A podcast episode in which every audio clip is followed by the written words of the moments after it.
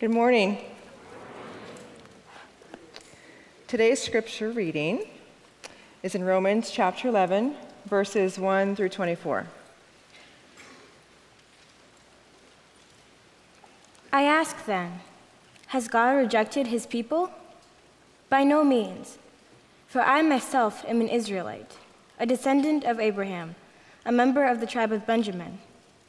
God has not rejected his people whom he foreknew. Do you not know what the scripture says of Elijah?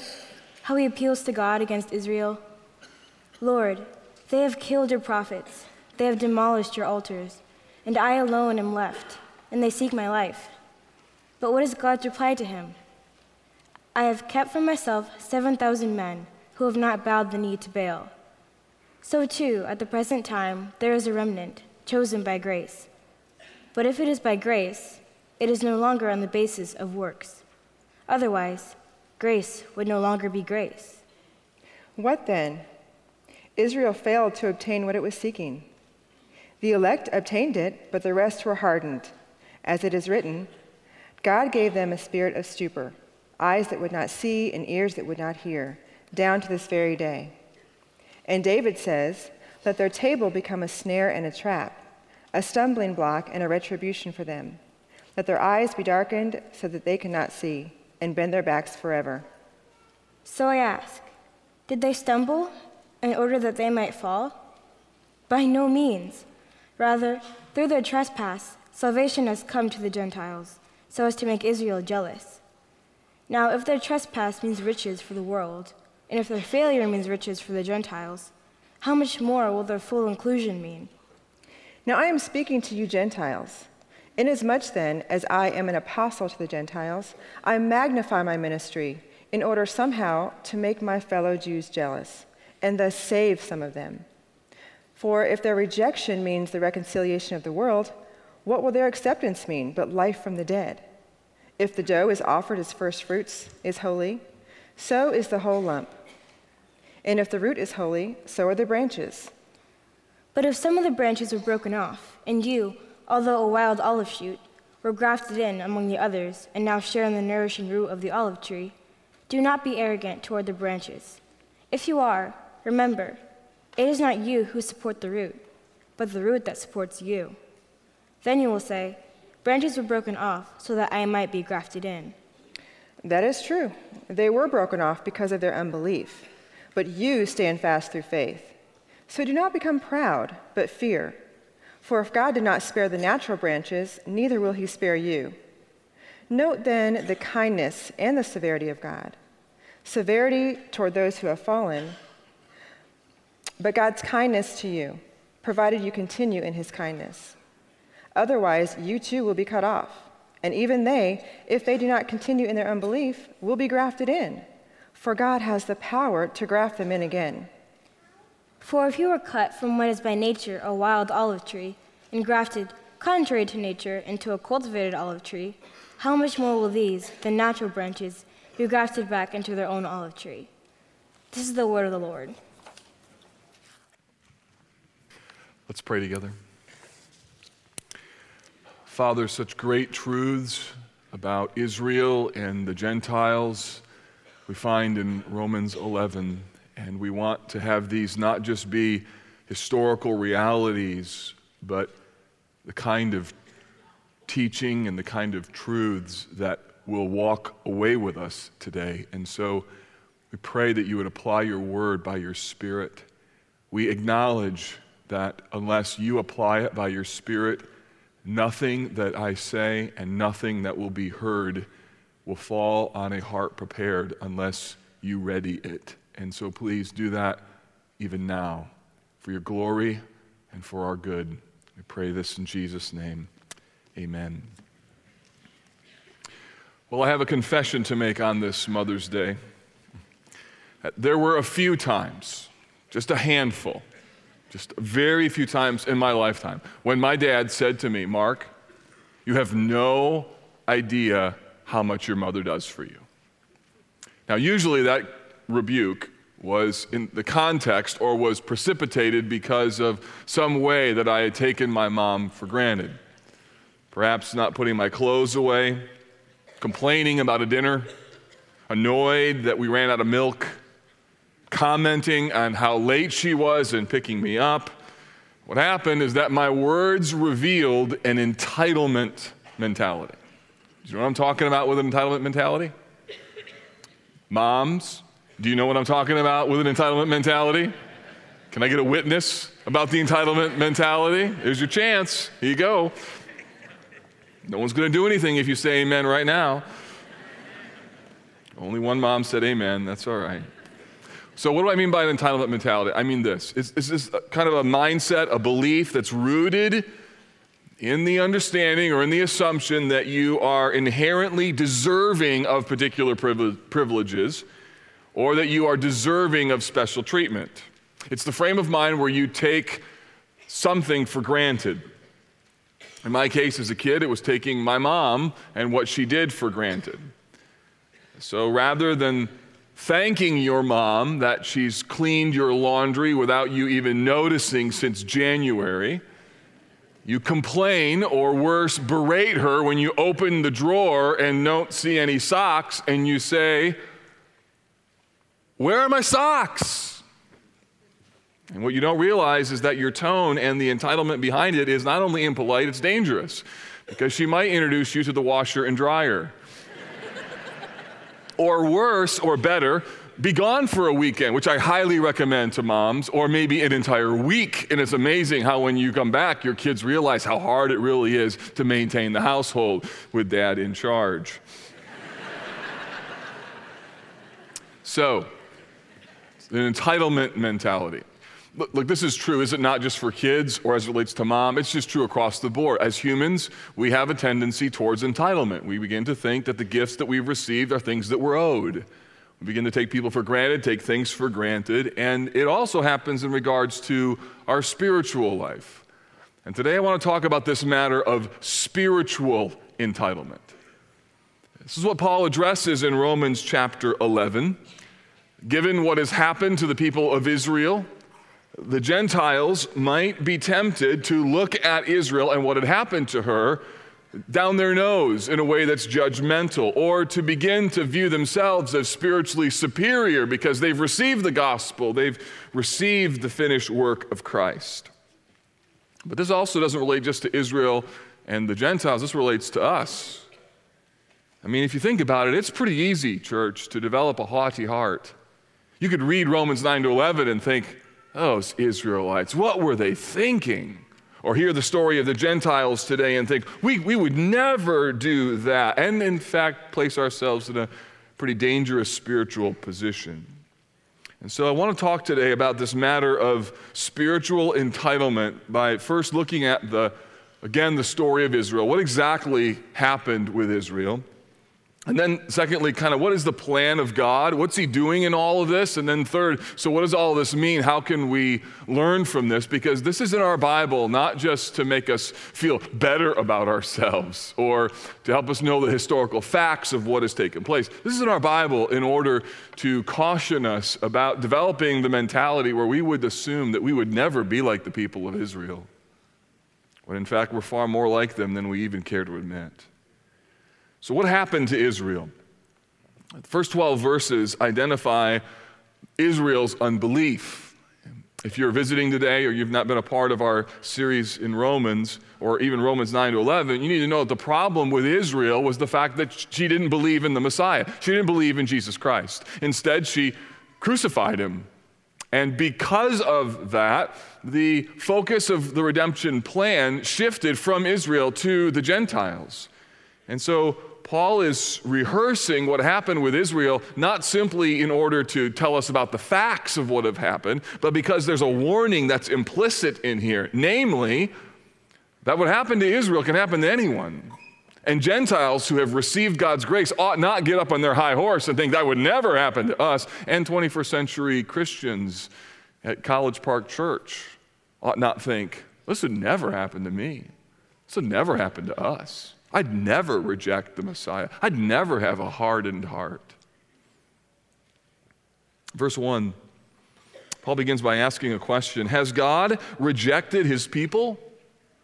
the, the, question is Has God just washed his hands of Israel? And, and this, this comes in light of what we read last week in chapter 10 and verse 21, where God says in that particular text, all day long I have held out my hands to a disobedient and contrary people. So the idea is that God intends to be gracious to the people of Israel, but they're not responding. And so the question then, has God just, is he done with them? Is he just done with Israel? Has he totally just shifted his plan and said, I'm done with this people, and now we're on to plan B? Paul answers that by no means. No, he says, and then gives a number of reasons as evidence of that. First, he says, For I myself am an Israelite, a descendant of Abraham, a member of the tribe of Benjamin. So Paul uses himself as exhibit A. Is God done with Israel? No, I, I'm, I'm a follower of Jesus and I'm Jewish. That's his point. And secondly, in verse 2, he appeals to God's sovereignty. God has not rejected his people whom he foreknew. That word rejected is the, the idea of turning away from or putting out. And he says, no, he hasn't rejected them. They were his chosen people. This idea that there's this remnant within Israel, that there's an Israel within Israel. The word foreknow means more than just know who would receive the Savior. It means more than that, it means to set one's love upon. So there's a sovereignty of God at work here. God hasn't rejected his people. He's still at work. He's still saving Jewish people, saving a small number of them, but saving them nonetheless. And then he appeals to the example of Elijah in 1 Kings 19. It says in the second part of verse 2 Do you not know what the scripture says of Elijah? How he appeals to God against Israel. There's a moment in Elijah's life when he was terribly depressed because he felt like the whole nation had turned against him. He was all alone, and he kind of has a little bit of a pity party saying, God, here I am, and, and, and, and they've killed all your prophets. In fact, verse 3 says as such Lord, they have killed all your prophets, they have demolished your altars. I alone have left, and they seek my life. Cue the depressing music. I mean, that's kind of the, the mentality that Elijah has. And then God speaks in, in uh, 1 Kings 19, and it's recorded here, where God says in verse 4, I have kept for myself 7,000 men who have not bowed the knee to Baal. So, God's message to Elijah is look, in the middle of your sort of um, self absorption and your depression, you got to realize that I'm doing something more than what you can see. That's always the case in history. God's always doing more than what you and I can see. Always doing more in your kids' lives than what you can see, moms and dads. Always doing more in the culture than what you can really see. God's got people placed all over the world. And Yet the reality is, there's times, like with Israel, when it seems as though all is lost. And Paul says, no, it isn't, not as it relates to Israel. So, verse 5, he says, So too at the present time, there is a remnant chosen by grace. And if it is by grace, it is no longer on the basis of works, otherwise, grace would no longer be grace. So, what's the hope for Israel? It's not Israel itself. In the same way, what's the hope for you? It's not you. The story of Israel is your story. It's my story. That our hope isn't in ourselves. It's that God, in His kindness, has wooed us to Himself. And in the case of Israel, He has preserved a remnant, a, a group of believers who have followed after Jesus, even though, as a whole, the nation has rejected Christ. So, what Paul intends to do in verses 1 to 12 here, or rather verses 1 to 6, is to provide some level of reassurance that God is not rejected his people entirely, but he has preserved a remnant by divine election. That God is sovereignly still calling individual people to follow after Jesus, even in the midst of Israel. So it's not hopeless. So there's the assurance, or the reassurance. Now, verses 7 through 12 turn the corner a bit and give us a warning. And the warning mainly is about the problem of a hard heart. Let's see what we see here and what we can learn. What then, verse 7? Israel failed to obtain what it was seeking. The elect obtained it, but the rest were hardened. That word hardened is a word that we really need to listen to and take note of. You may not be familiar with that. It's designed to be a concept that, frankly, is a little scary. The hardness of heart is something that we've heard before in Romans 9, where, particularly in verse 18 of Romans 9, where it says that God has mercy on whomever he wills and he hardens whomever he wills. And the hardness of heart is simply this that there are moments in history when individual people or an entire group of people or a nation because of their response to sin and embracing it and the rejecting of God, that He allows their heart to go where their heart naturally would go anyway, and even creates a situation in judgment where they no longer hear His word. Or they may hear it with their ear, but it no longer lands on the heart. Where God actually creates in judgment a hardness of heart, as if to say, You want to go there? Then go right ahead, and I'll give you exactly what you want. You don't want to hear from me anymore? Go right ahead and see how that works out. In other words, there's a point in a person's life or in a nation's life which is marked by an unwillingness to listen. You can tell them and tell them and tell them and tell them. It doesn't just go in one ear and out the other, it hits the heart and bounces off. It's like they have a Teflon coating around the soul. Some of you know exactly what I'm talking about. It may describe you before you came to Christ, and miraculously the hardness of your heart was broken. It may describe someone close to you. It may describe you. You're here today, and you maybe you're here because your mom invited you to come. But the reality is, you even as you listen, you determine that when you come to church today, it's like inside you've crossed your arms, and you're like, I don't care what that guy says. I am not going to listen to it. And the Bible has a diagnosis for that. It's called the hardness of heart. And you need to know it's not your mom's fault, it's not my fault, it's actually your fault. Because you've resisted, resisted, and resisted. And the effect of a hardened heart is that you become accustomed to not listening. You become accustomed to doing things that you know are wrong, but they just get easier and easier and easier because it becomes so familiar. The cause of a hard heart is unbelief.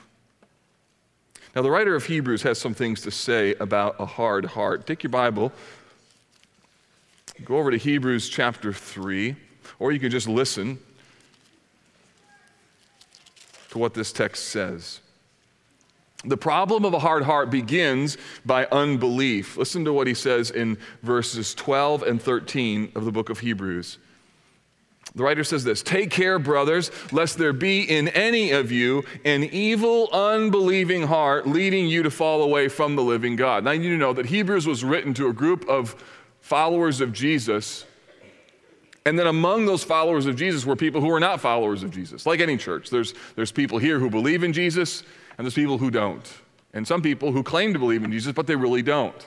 And so the writer of Hebrews is extending this, this warning. He's saying things to them that he knows do not apply to all of them, but applies to some of them. So he warns the whole about individuals. So just so you know, so I'm clear, I do not think that a true follower of Jesus can have a permanently hardened heart.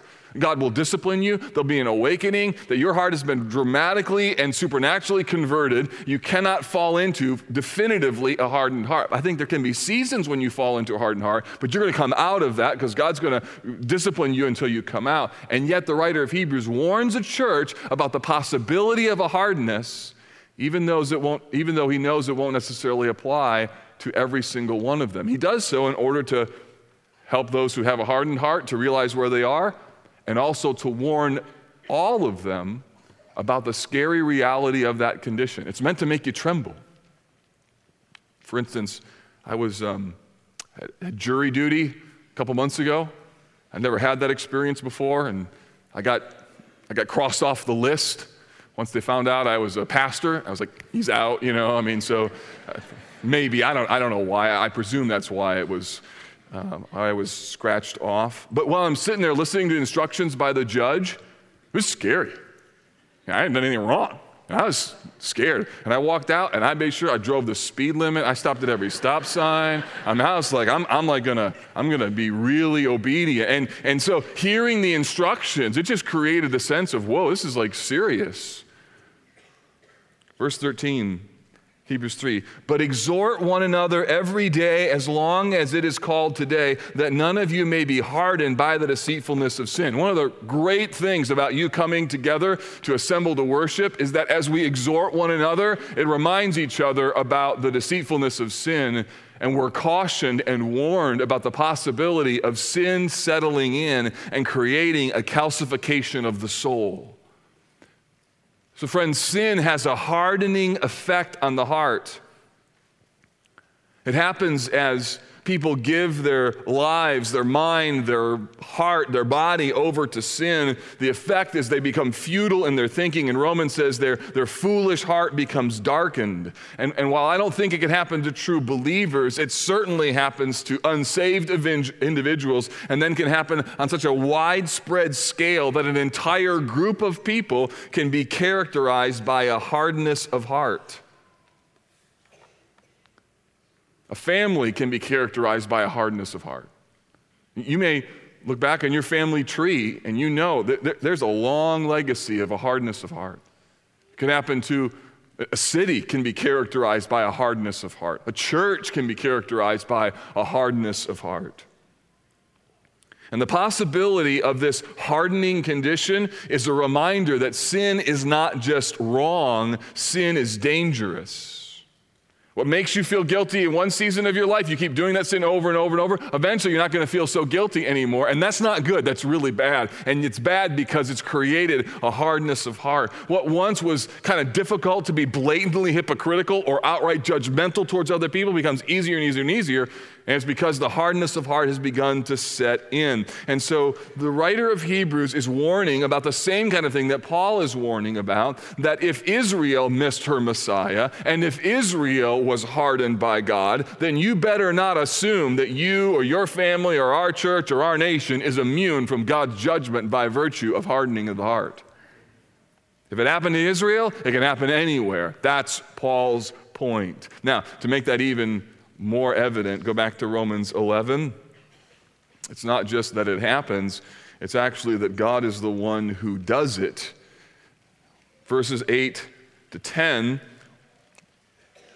sort of up, ups the ante a little bit, indicating here not only that the hardness of heart had set in, but God was the one who brought it about. As it is written, God gave them a spirit of stupor, eyes that could not see, ears that could not hear, down to this very day. And David says, Let their table become a snare and a trap, a stumbling block and a retribution for them. Let their eyes be darkened so that they cannot see and bend their backs forever. You ought to read pa- passages like this and know God is the one who's doing these things. And so you ought to look at that and just go, man. Got to make you fear, tremble. The warning about the hardness of heart here becomes even weightier because God is the acting agent. He's the one that pours out judgment. He's the one that's turned against his own people. In 1887, Charles Spurgeon, who pastored a church in London, England, said this about the hardness of heart. Hardness of heart is a great and grievous evil. It exists not only in the outside world, but in many who frequent the courts of the Lord's house. Beneath the robes of religion, many carry a heart of stone. It is more than possible to come to baptism and the sacred supper, to come constantly to the hearing of the word, and even as a matter of form, to attend to private religious duties and yet still have an unrenewed heart, a heart within which no spiritual life palpitates and no spiritual feeling exists. Nothing good can come out of a stony heart. It is barren as a rock. Pharaoh's hard heart was a prophecy that his pride would meet a terrible overthrow. The hammer of vengeance is not far off when the heart becomes harder than an adamant stone. He's warning about the dangers, even the eternal danger of a hardened heart. So if, if you're here today and you're not a follower of Jesus and you've heard various spiritual truths all your life, and suddenly what I'm saying is creating a different level of anxiety and a sense of, you know, I really need to listen to this. You need to know that is God's grace. And don't you for a moment think, well, when I come back next week, that same thought, that same feeling will be here. Don't you for a moment think that, well, when I turn 40, then I'll start taking spiritual things seriously. The danger of a hardened heart is that day never comes. And the story of Israel is the cautionary tale of the danger of a hardened, gospel rejecting heart. Now, the hope for Israel is that there is a remnant of believers, thanks to God's grace, but the overall story of the people of God is one of hardness, and that lesson should be a warning that we should all heed, that we should take sin seriously, that you should come on the Lord's Day with a prayerful thought of God, I want you to speak to my heart today because I, I need to be spoken to, that you come to the Word when you spend time in it, praying even before you read. God, I need to hear from you, that you have a healthy sense of fear of where your heart could go apart from the applied Word and the grace of God to help you see what's in that Word. No true believer can be permanently hardened. However, the example of Israel shows us the possibility of a large group of people whose characteristic is unbelief, who then are given a hardened heart. Now, what is God doing? If that's the story of Israel, what exactly is God doing? There's a, there's a bigger plan that's in play here. Look at verse 11.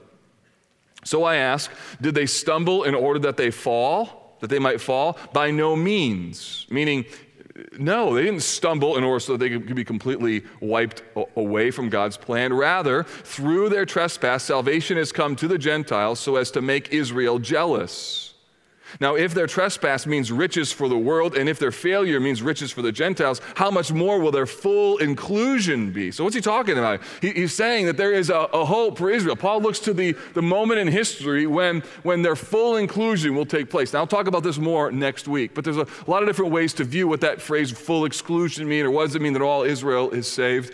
And essentially, what I think it means is that there's this massive ingathering of the nation of Israel at the end times, where Israel as a nation turns to follow hard after the person and work of Christ. They receive him as their true and right Savior. And others think that he comes in, that they come in through the church, or they think that just a spiritual Israel takes place. Both end up at the same point. But the fact of the matter is, is there's something in the future that's going to happen that's going to be unbelievable and glorious that there will be a day when Israel is as characterized by belief as they are by unbelief right now. That's the point. There's coming a day. Now, verse 13, there's a, a shift. Paul speaks directly to the Gentiles. Now I am speaking to you, Gentiles, inasmuch then as I am an apostle to the Gentiles, I magnify my ministry. So Paul's going to speak to the Gentiles. He's going to keep trying to reach Gentiles. Why? Well, verse 16 tells us or 14 tells us, in order somehow to make my fellow Jews jealous and thus save some of them. For if their rejection means the reconciliation of the world, what will their acceptance mean but life from the dead? In other words, there's going to be a resurrection of Israel, a, a, a remarkable reconversion of God's people. And then he says in verse 16, if the dough offered as fruit, first fruits is holy, so is the whole lump, and if the root is holy, so are the branches. So he uses two illustrations one from the offering system, where they took a part of the dough, they offered it, and by implication, it meant the whole thing was um, acceptable to God, or the whole thing was holy. Or he takes an illustration from horticulture and the idea if the root is holy, then so are the branches. Now, don't push the illustration too far. Israel is still lost, and it doesn't mean that as a nation she's saved, even though she hasn't put her faith in Christ. That's not what he's saying. What he's saying is this that that remnant has a preserving influence. That the, that the roots, the promises made to the patriarchs, have a preserving influence on the whole, and he's looking forward to something that's going to happen in the future. And that hope propelled Paul to minister the gospel to the Gentiles with the belief that it eventually would affect the Gentile, not only the Gentiles, but also the Jews. And so, knowing the arc of history, knowing where everything was headed, caused Paul to keep going to synagogues and keep preaching the gospel because he was hoping and praying eventually for the return of Israel to the people of God. So, knowing the end, provided the means for great boldness and motivation. You know, that's why the Bible has material in it about what happens at the end of the days. It, it, tells us not only what's happening now, but also where things are headed, so that we know that the final word in history has not yet been spoken. And one day Jesus is going to come as king and settle all accounts and take care of all sin and make everything right. And if we know that's how things are going to be, that helps us to know how to live through suffering and hardship and difficulty helps us to know how to preach the gospel.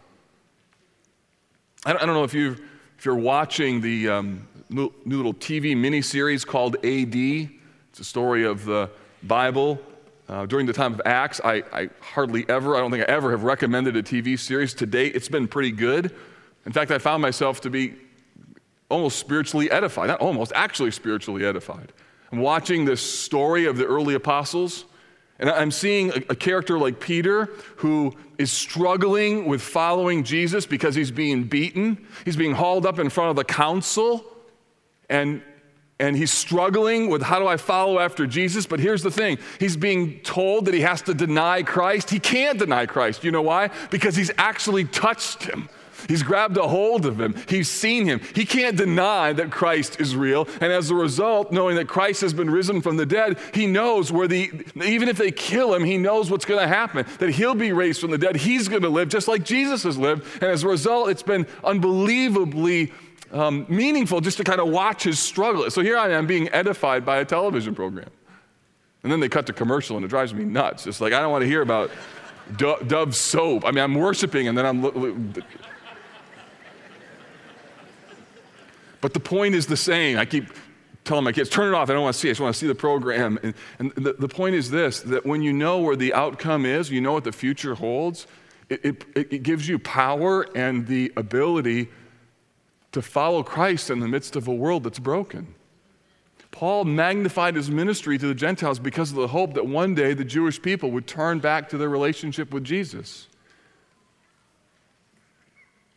In so doing, we also can know that we have hope, can preach the gospel with greater boldness.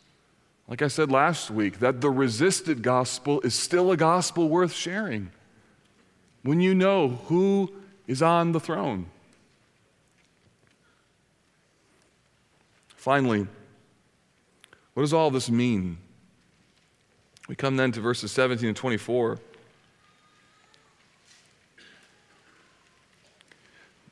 Come back now to the matter of the entitlement mentality where we began. This is where Paul in verses 17 to 24 gets very pastoral. Essentially, what he's trying to do is to show the Gentiles who they really are and to be sure they don't forget who they really are and what God has done for them and to them in the person and work of Christ through grace. Verse 17, but if some of the branches were broken off, that's the Jews. And you, although a wild olive shoot, were grafted in among the others and now share in the nourishing root of the olive tree. Do not be arrogant toward the branches. So, the image that he wants us to see is of an olive tree, and there's this strange looking branch that's on the olive tree, and it's been grafted in, and it's, it's, it's been adhered to it. And what's odd is that when you look at the tree, you know that branch doesn't belong there, and yet while that branch is there, it's still growing and it's healthy and it's got all kinds of life in it. And so you look at the branch and you're like, that doesn't fit, and yet it's full of life. Guess what? If you're a Gentile, not a Jew, that's me, that's you. We're the weird branch that's been grafted in in the midst of this olive tree. And what Paul wants to remind the Gentiles is that, look, this olive tree image is only because of God's kindness and because of his grace. You ought not look at yourself and look at the rest of the tree and see the tree and go, silly tree, broken off. Look at us. We're the ones grafted in. He wants to remind them that it's only because of God's grace that you are where you are. When you look at your family lineage and you see the hardness of heart that's set in in various family members, and, and yet you're the exception to that rule, I just want to remind you that you're an exception to that rule, not because you're exceptional, but because God has been incredibly kind. You know, one of the strange things about going off to college is that you realize how non exceptional you really are. I remember, you know, I was a decent basketball player, started, made all city, went out to college. That's nothing, right? Looking around, and these guys are faster, stronger, taller, bigger. And I was like, I quit. And I gave up because it's like, I, I don't want to spend four years having really good seats all year, right? So I just, as, and, and, what happens is you think you're really good, then you get to another level, you realize you're not so exceptional. And what Paul wants to do is to remind you, you're not that exceptional when it comes to God's grace. It's amazing that you received it, but don't you for a minute somehow think that you are exceptionally graced because you're an exceptional person. The Gentiles have become the recipients of the blessings of salvation They've been grafted into the olive tree. They, are they're, they're receiving the promises in, in the new covenant that were made to Israel.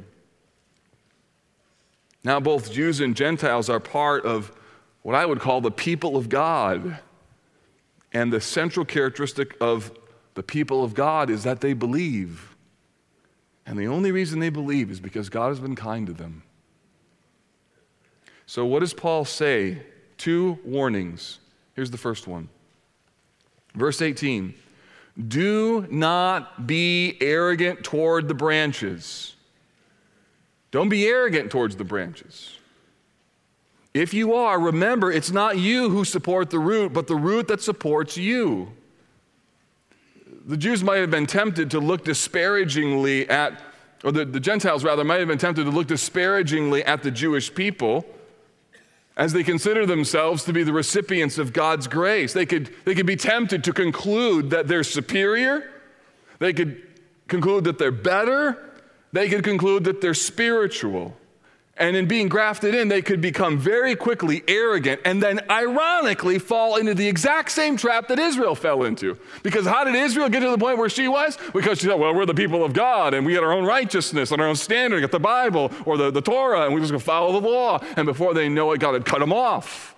And you know how that happens? It happens because they're human, that's why. Because human beings are notorious for taking anything that doesn't naturally that's been taking things that have been given to us and then making ourselves seem as though we're better than others. It happens socioeconomically. Word, it's happened with race, happens spiritually.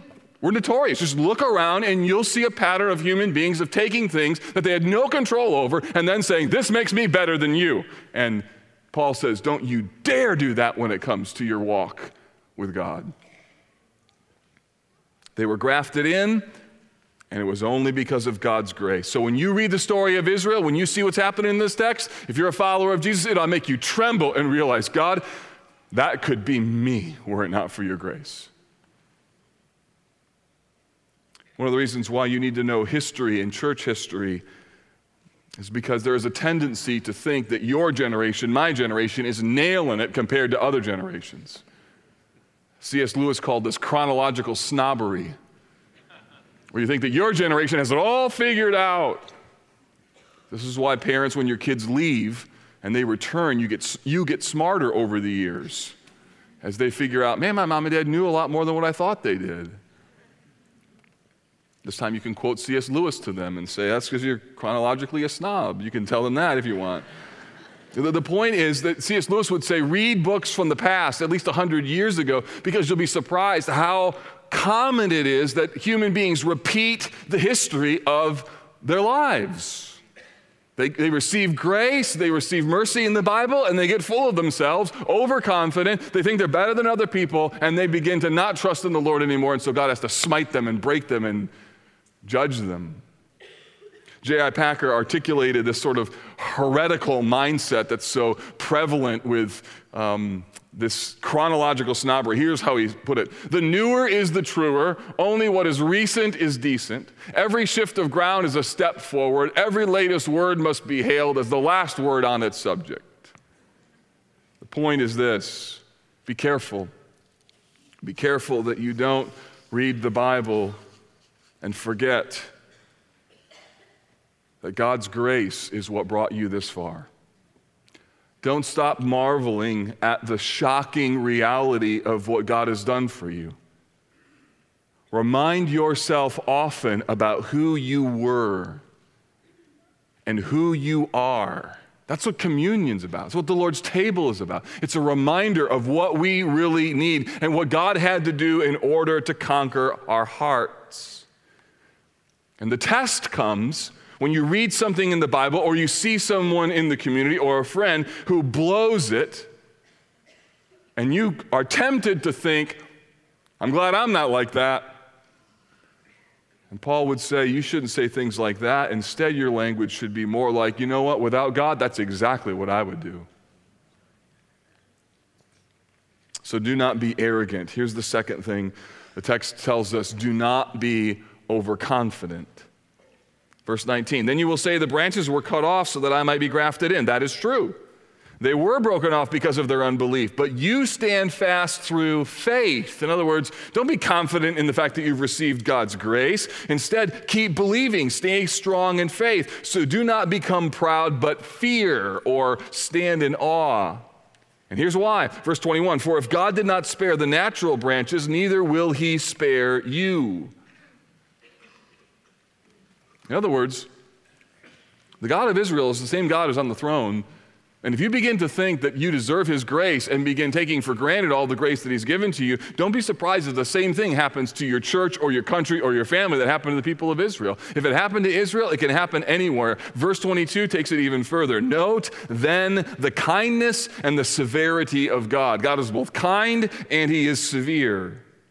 Kindness towards those, or severity rather, towards those who have fallen but God's kindness toward you, provided you continue in his kindness, otherwise you too will be cut off. Verse 23 And even if they, this is talking about the Jews, if they do not continue in their unbelief, will be grafted in. For God has the power to graft them in again. And for if you were cut from what is by nature a wild olive tree and grafted contrary to nature into the cultivated olive tree, how much more will these, the natural branches, be grafted back into their own olive tree? In other words, don't give up on the people of Israel. God can bring them back to himself. And Paul says, and one day he will. And what's more, and don't you dare for a moment get all stuck in the beauty of being grafted in and forget there's a bigger story of God's grace. Don't be overconfident thinking how silly those Israelites becoming all proud of themselves, and you too end up falling into the same trap. The dividing line between mercy and justice is what you've done with belief.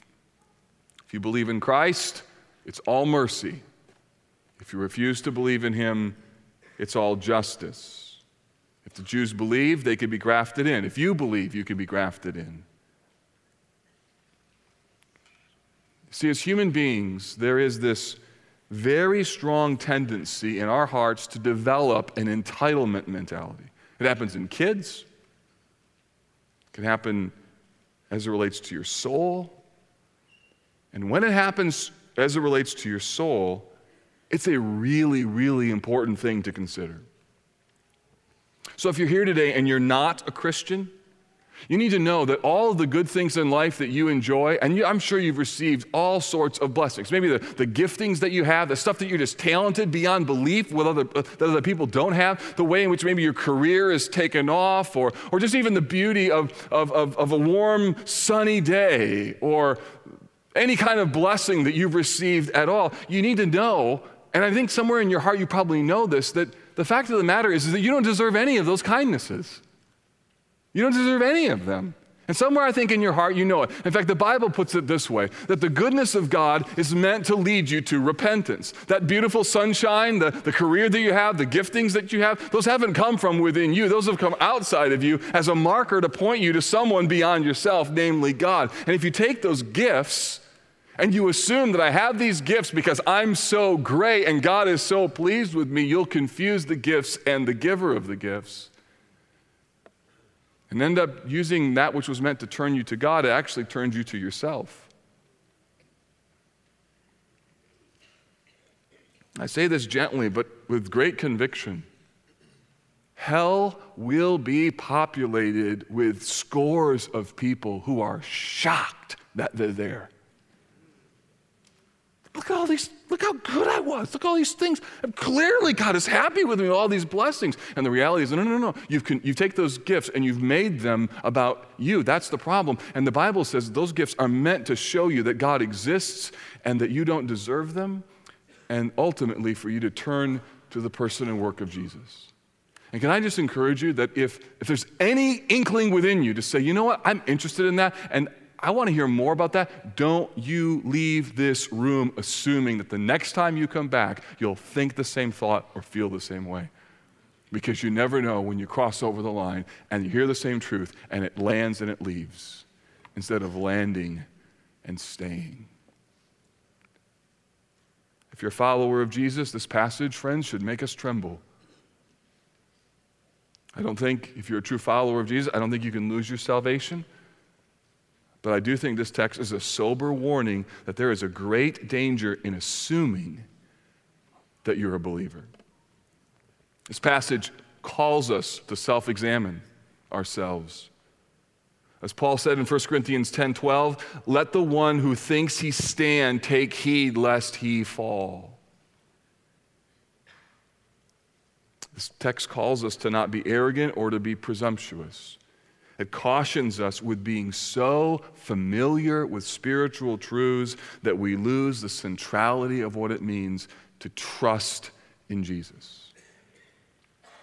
Just because you know the name Jesus or you're around spiritual truths doesn't mean that your heart is ready to receive the grace of God's Word. This text reminds us that everything we have is only because of our faith in Christ. And the only hope for our past, our present, or our future is not our spiritual heritage, our ethnicity, our story. Our only hope is Christ. So, believing in Christ cannot be something that you take for granted. You can't allow believing in Christ to become something that's somehow now normal and, and somehow it's, it's not the ultimate reality. Instead, who Jesus is and believing in him is everything because without that, we have nothing. Because at the end of the day, being grafted into God's grace is only because of the finished work of Jesus and if you for a moment think that either you deserved it or that grace somehow becomes overly common to you, you could be guilty of spiritual entitlement, thinking that you either deserved what's happened to you or that somehow you've earned it. And neither are true. Without Jesus, we have nothing. And yet, with him and because of him, we have everything. And we can never lose the awe of what that means.